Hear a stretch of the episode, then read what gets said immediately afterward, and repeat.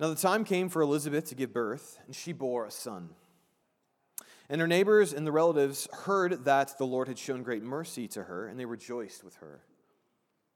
On the eighth day, they, they came to circumcise the child, and they would have called him Zechariah after his father, but his mother answered, No, he shall be called John. And they said to her, None of your relatives is called by this name. And they made signs to his father, inquired what he wanted to be called, and he asked for a writing tablet and wrote, His name is John. And they all wondered. And immediately his mouth was open and his tongue loosed, and he spoke, blessing God. And fear came on all their neighbors. And all these things were talked about through all the hill country of Judea. And all who heard them laid them up in their hearts, saying, What then will this child be? For the hand of the Lord was with him. And his father Zechariah was filled with the Holy Spirit and prophesied, saying, Blessed be the Lord God of Israel, for he has visited and redeemed his people and raised up a horn of salvation for us in the house of his servant David, as he spoke by the mouth of his holy prophets from of old, that we should be saved from our enemies and from the hand of all who hate us, to show the mercy promised to our fathers, to remember his holy covenant, the oath that he swore to our father Abraham, to grant us that we, being delivered from the hand of our enemies, might serve him without fear, in holiness and righteousness before him all our days. And you, child, will be called the prophet of the Most High. For you will go before the Lord to prepare his ways, to give knowledge of salvation to his people in the forgiveness of their sins.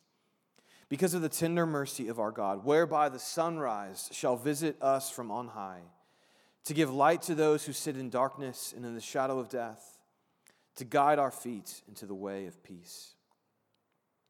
The child grew and became strong in spirit and he was in the wilderness until the day of his public appearance to Israel. This is the word of the Lord. Let me pray for us and then jump into that text. Father, we open your word each week to, to have you speak to us, to, to cut through our, our hurry, our busyness, the noise, to slow our hearts, and to open your scriptures and to listen that's the Spirit. We, we all come in different places, from different places, thinking about different things. But we trust that you will, through this word, speak a fresh word to us about the glory of who Jesus is. And so we ask for that. We pray for that. In Jesus' name, amen. We're, we're in the Advent season where we're focusing on the first songs of Christmas, these songs that are, are sung, spoken, composed at the announcement of Jesus' birth. And of course, we, we in our own culture and society have a rich tradition of Christmas songs and music. And in 1944, the middle of World War II, the now famous Christmas song, Have Yourself a Merry Little Christmas, was, was written and appeared in the movie Meet Me in St. Louis. Now, this was before my time, uh, but this song, We Wish You a Little Merry Christmas, was made uh, famous to me uh, or Have Yourself a, a, Merry Little Christmas, was made famous to me in Home Alone because it's the last, uh, the last scene. Kevin has vanquished the enemies of his home and he's by himself. He's without his, his family. And the, the song, Have Yourself a Merry Little Christmas, appears. And the tune itself is sort of a somber tune. And the songwriter, Hugh Martin, uh, he wrote a very different initial lyric than the lyrics we know today, made most famous by Frank Sinatra. Here are the original lyrics, which combine what Christmas music often, com- or the best Christmas music often combines, which is both light and darkness. His initial lyrics went like this Have yourself a merry little Christmas. It may be your last. That's, that's dark, right? Next year, we all may be living in the uh, living past. So Judy Garland, who used to sing these songs me, me in St. Louis, was like, listen, this is too depressing. I can't sing those, those songs in a Christmas song. And so the lyrics got changed to, from now on, we'll have to muddle through somehow. And Frank Sinatra, who uh, I think his album was called like Joyous Christmas or something, he's like, listen, this is joyful Christmas. I need better lyrics. And so he changed the lyrics now to uh, hang a shining star upon the highest bough. Which, what does that even mean? Right? If you see a shining star, you probably shouldn't touch it, let, let alone like hang it on something. Like it's, it's just a strange lyric, all starting from this, this sort of somber reflection in the midst of war and death, which has become this sort of shallow, meaningless lyric statement. And I think that's, that's really what we've done in many ways to our Christmas season, is take this season of great depth, of both incredible darkness and light, and turn it into something very shallow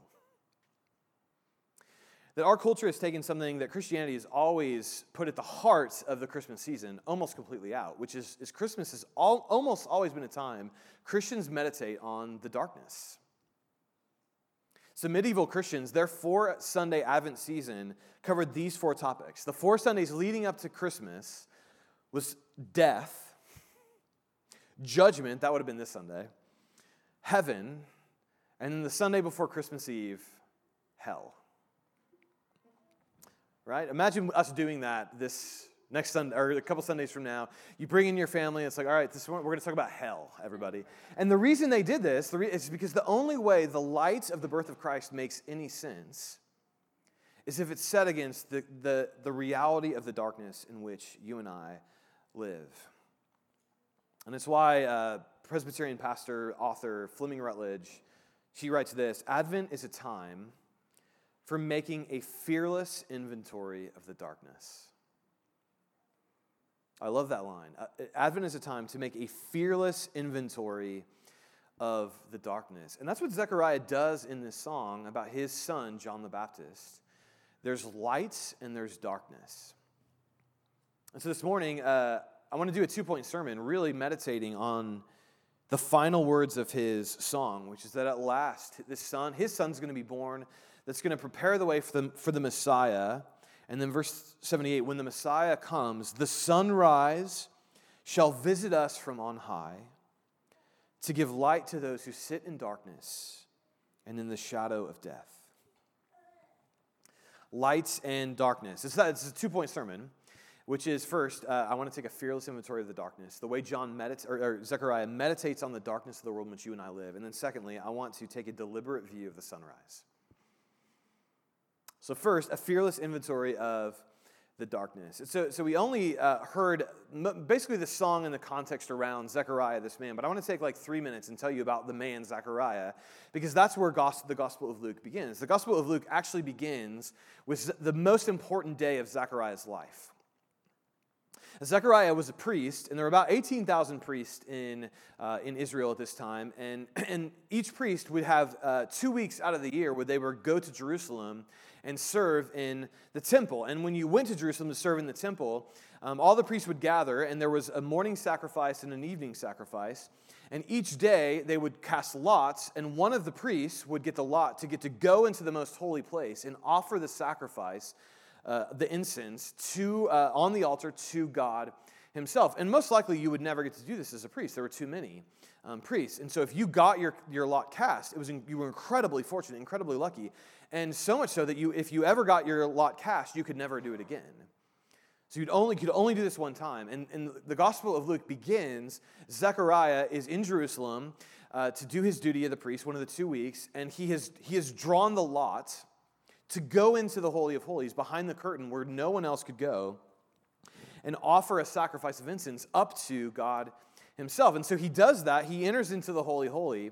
And when you enter, when you would have entered into, there, there would have been, uh, for those of you who are with Revelation, uh, you remember this series, there would have been a lampstand there and then an altar. Um, as well, and then some, some bread. And when Zechariah goes into the temple, into the Holy of Holies to offer the sacrifice, between the lampstand and the altar is an angel. Gabriel.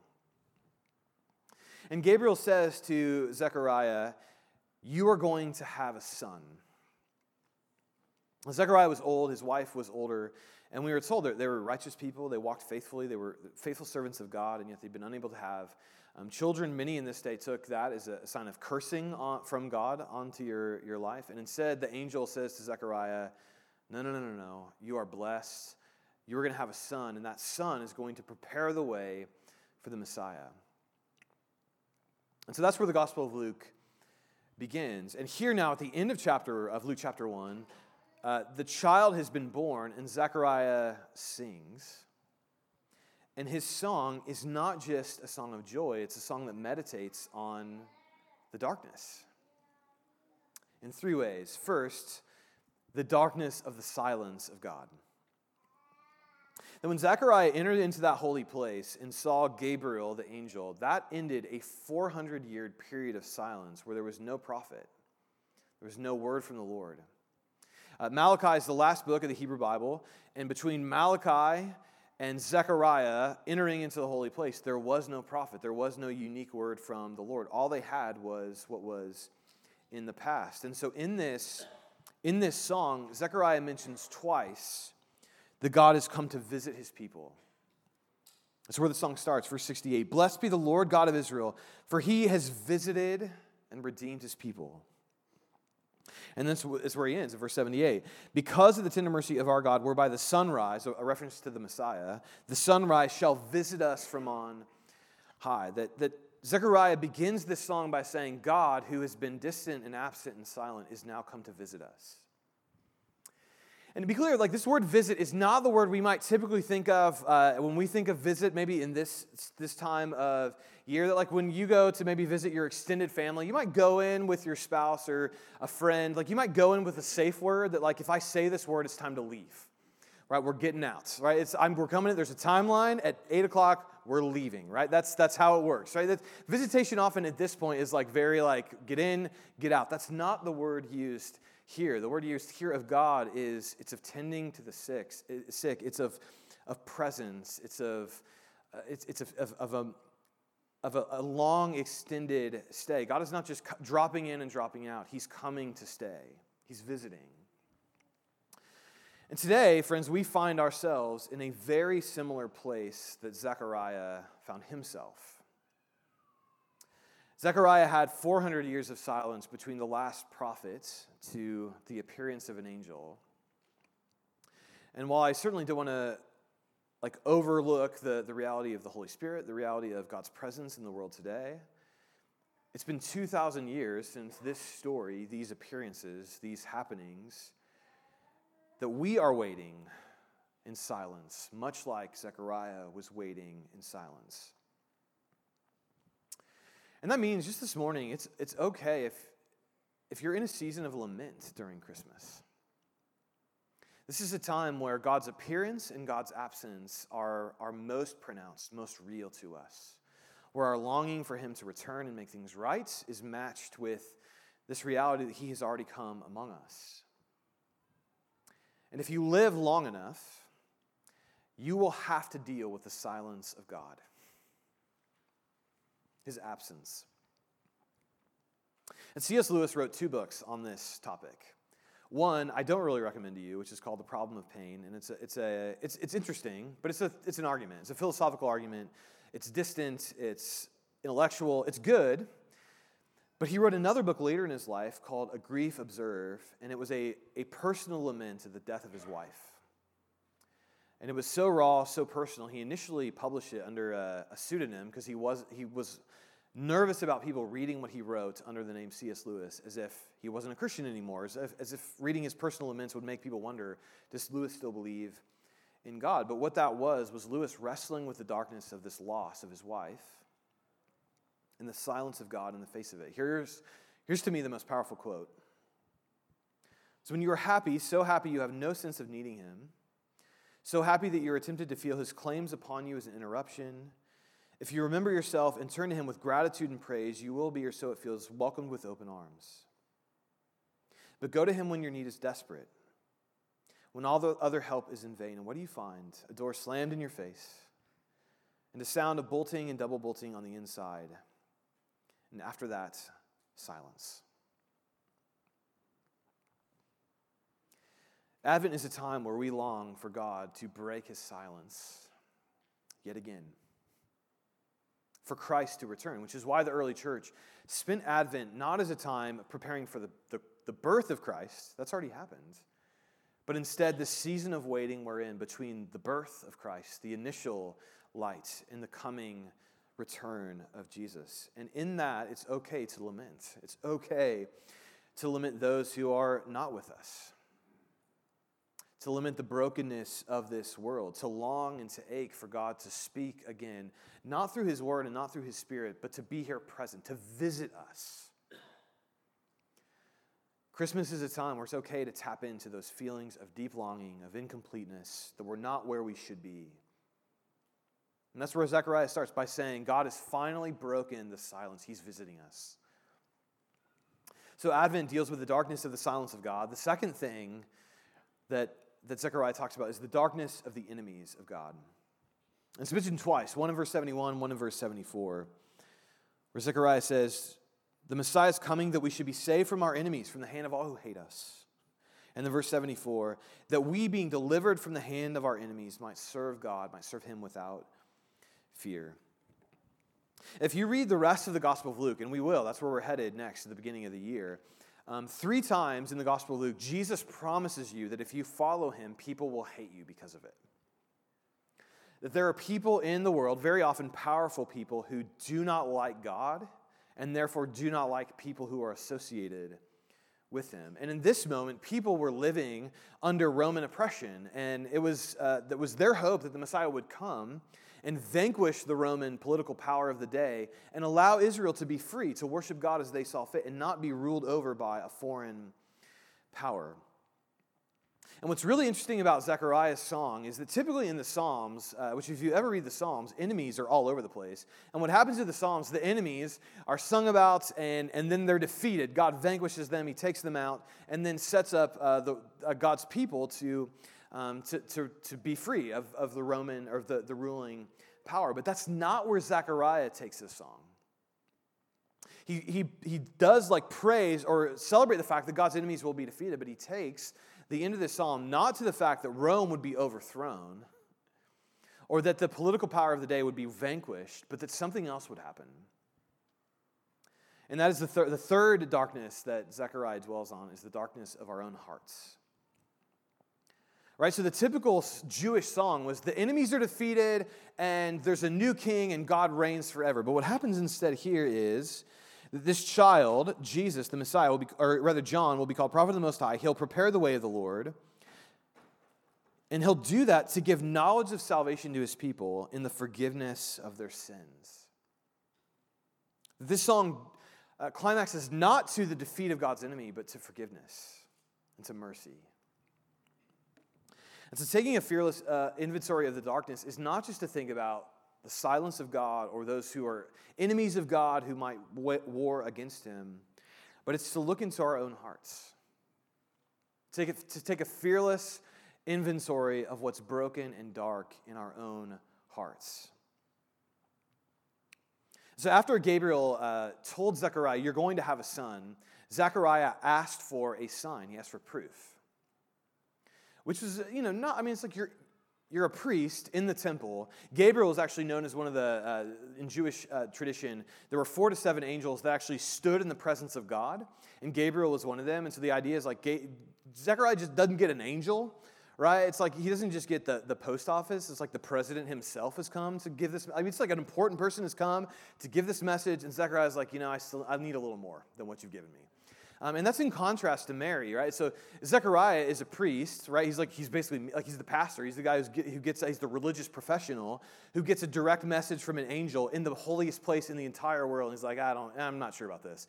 Mary, like a teenager in the middle of nowhere, uh, who's not important, who is, uh, is female as opposed to the, the priest, which in that day, this, like, just could, you could not be more different. Mary believes and the priest doesn't. And so Zechariah gets shut up um, he's not allowed to speak until, uh, until the birth of his son because of his unbelief. So, uh, Gabriel's basically like, if you want a sign, here's your sign. You don't get to say anything for the next nine months. That's your sign.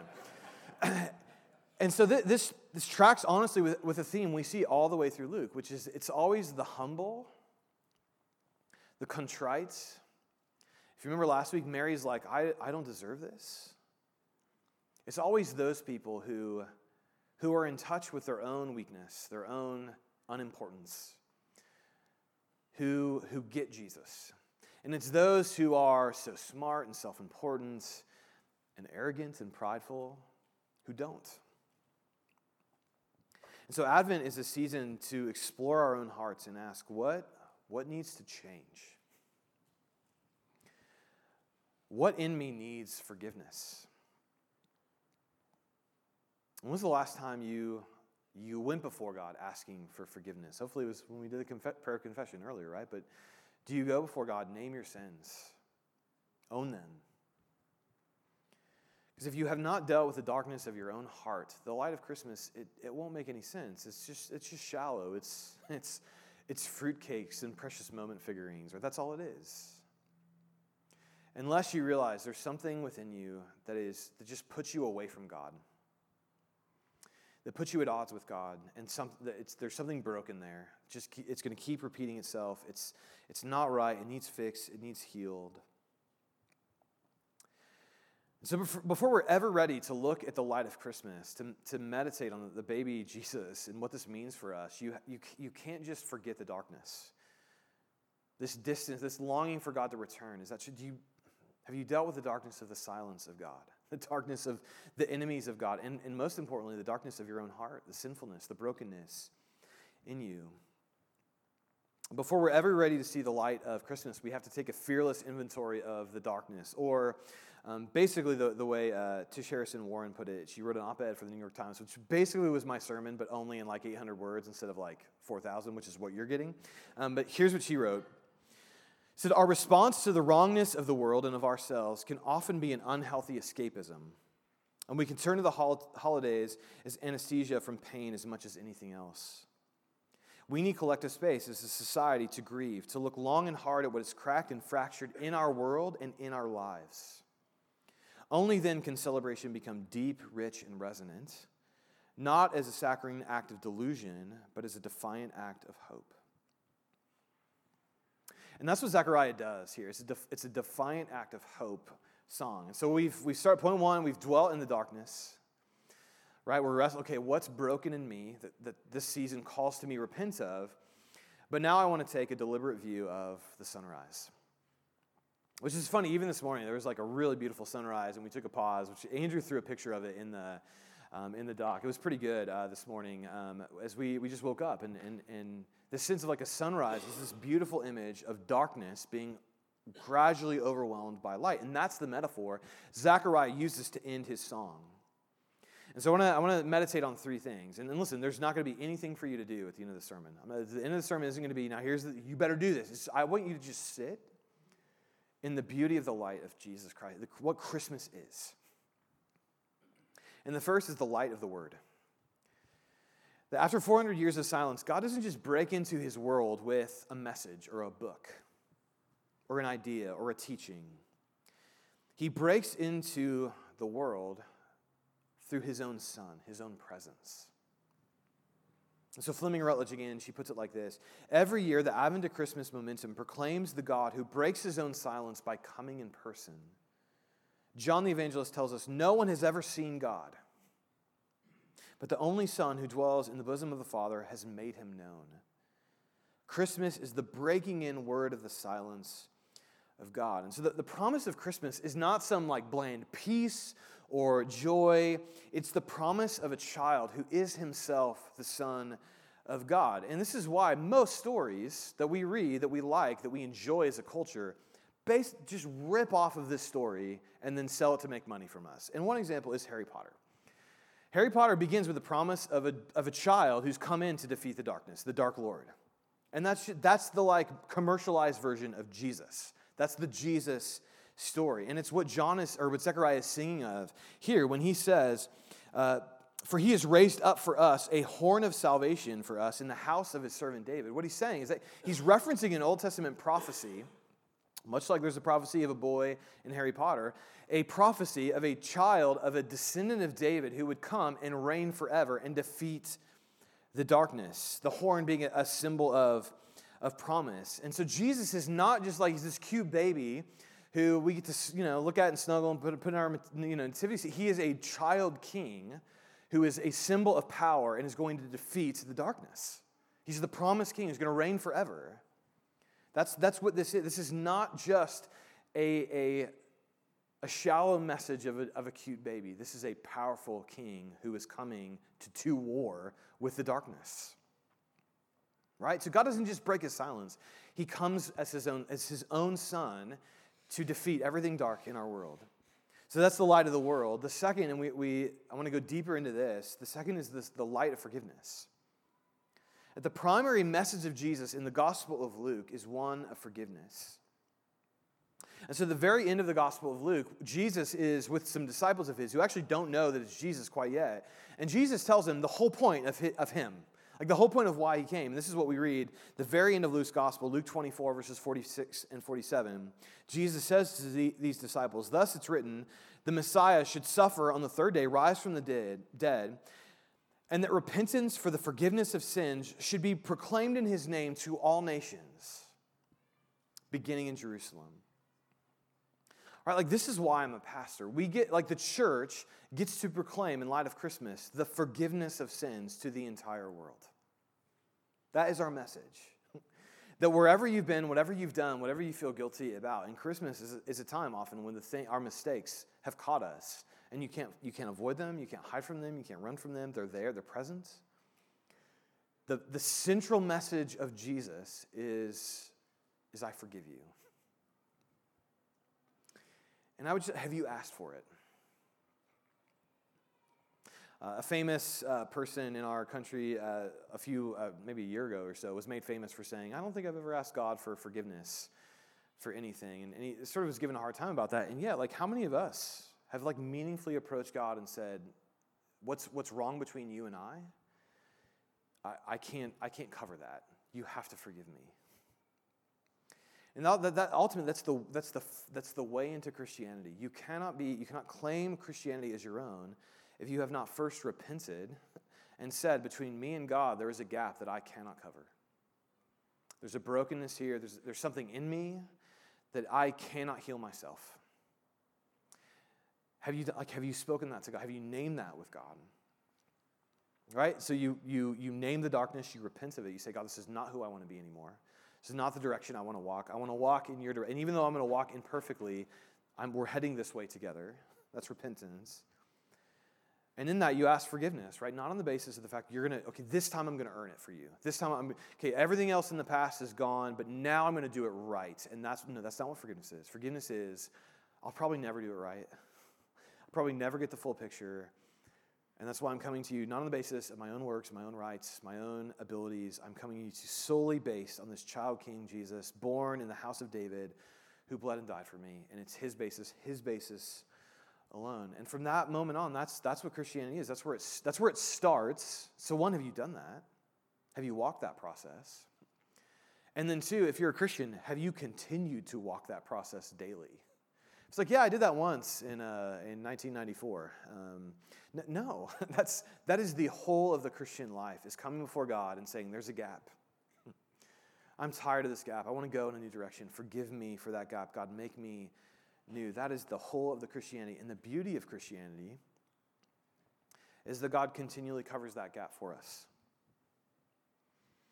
And so, again, my, the only thing you maybe need to do this week is, uh, is get up early, catch a sunrise, and as you're doing that, read the scriptures that just tell you God has forgiven you if you're in Jesus Christ. And so I want to read three of them.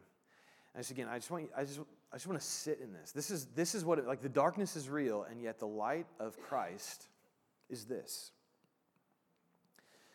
There is therefore now no condemnation for those who are in Christ Jesus. Romans 8 1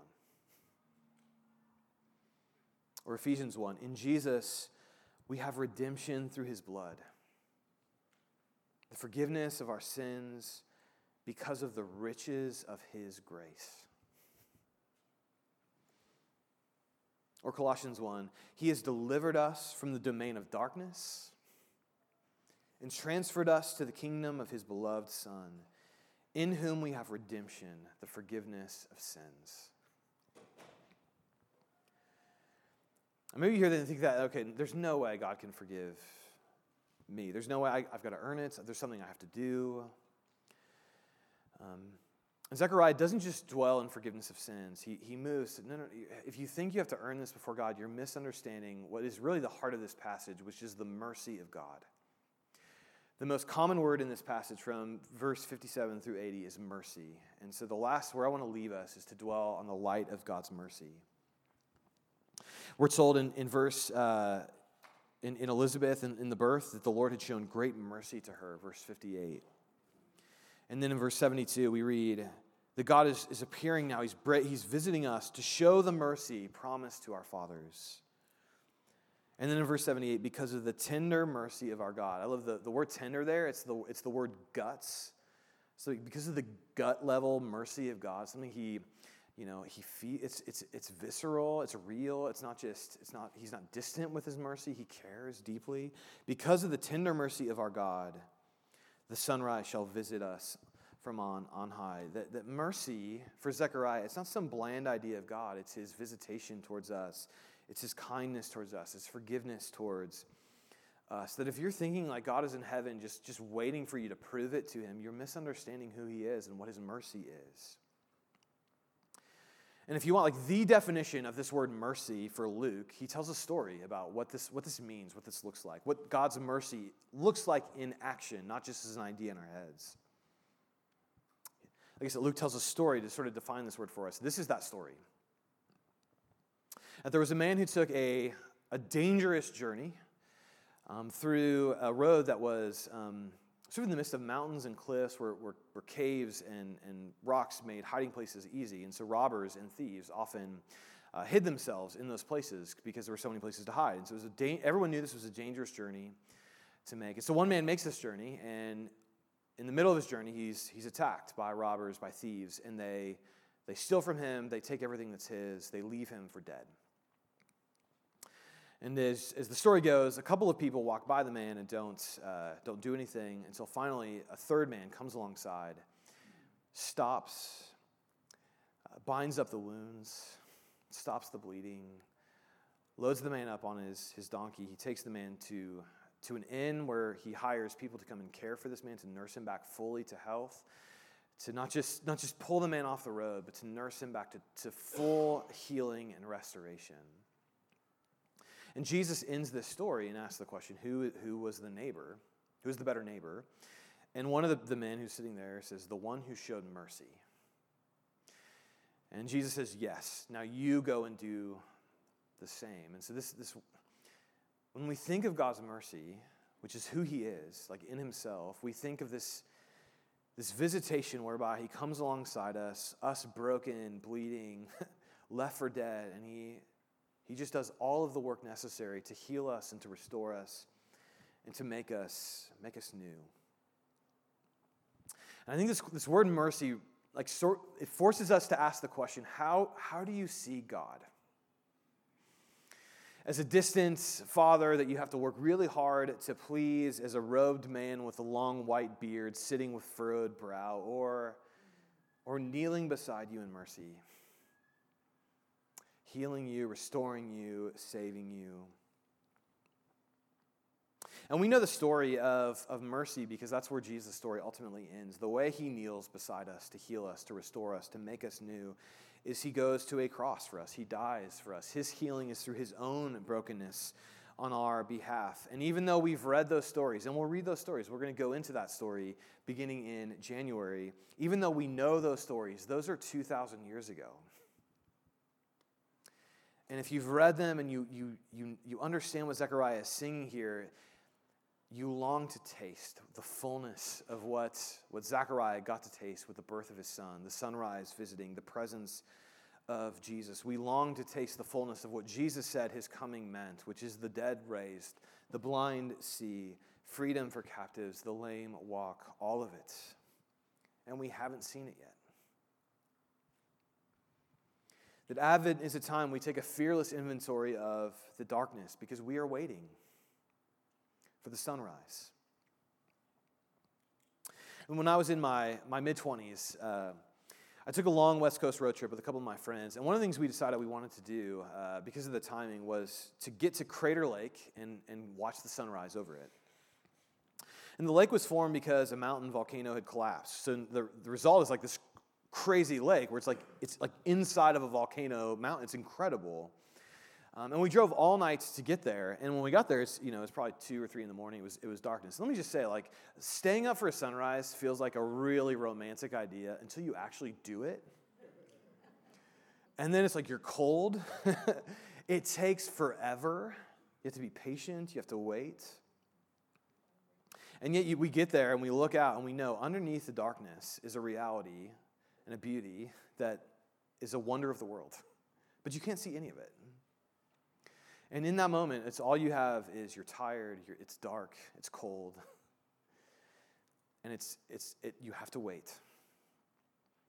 And that's the moment you and I are, are in. And yet it is, it is worth the wait. That as the sun became, uh, began to come up, right, that the darkness began to lift and the light began to show a reality and a beauty of something unlike I've ever seen.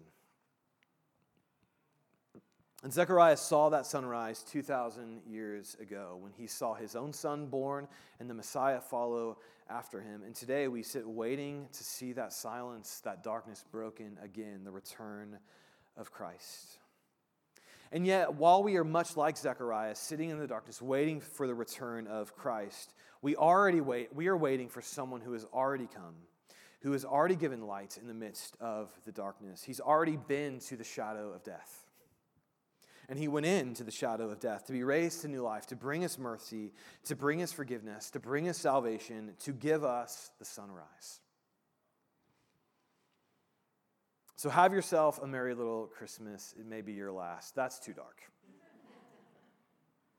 Unless you don't know Jesus. And then it's reality. Judy Garland was right. We don't want to think about that. That Christmas is a time where we remember we are waiting, but the one with whom we are waiting for, there is no last Christmas. There is no shadow of death, and there will be no darkness. He is the light, and He is the sunrise, and so we wait. Let's pray. Father, in this posture of waiting is hard. Doubt is, is easy.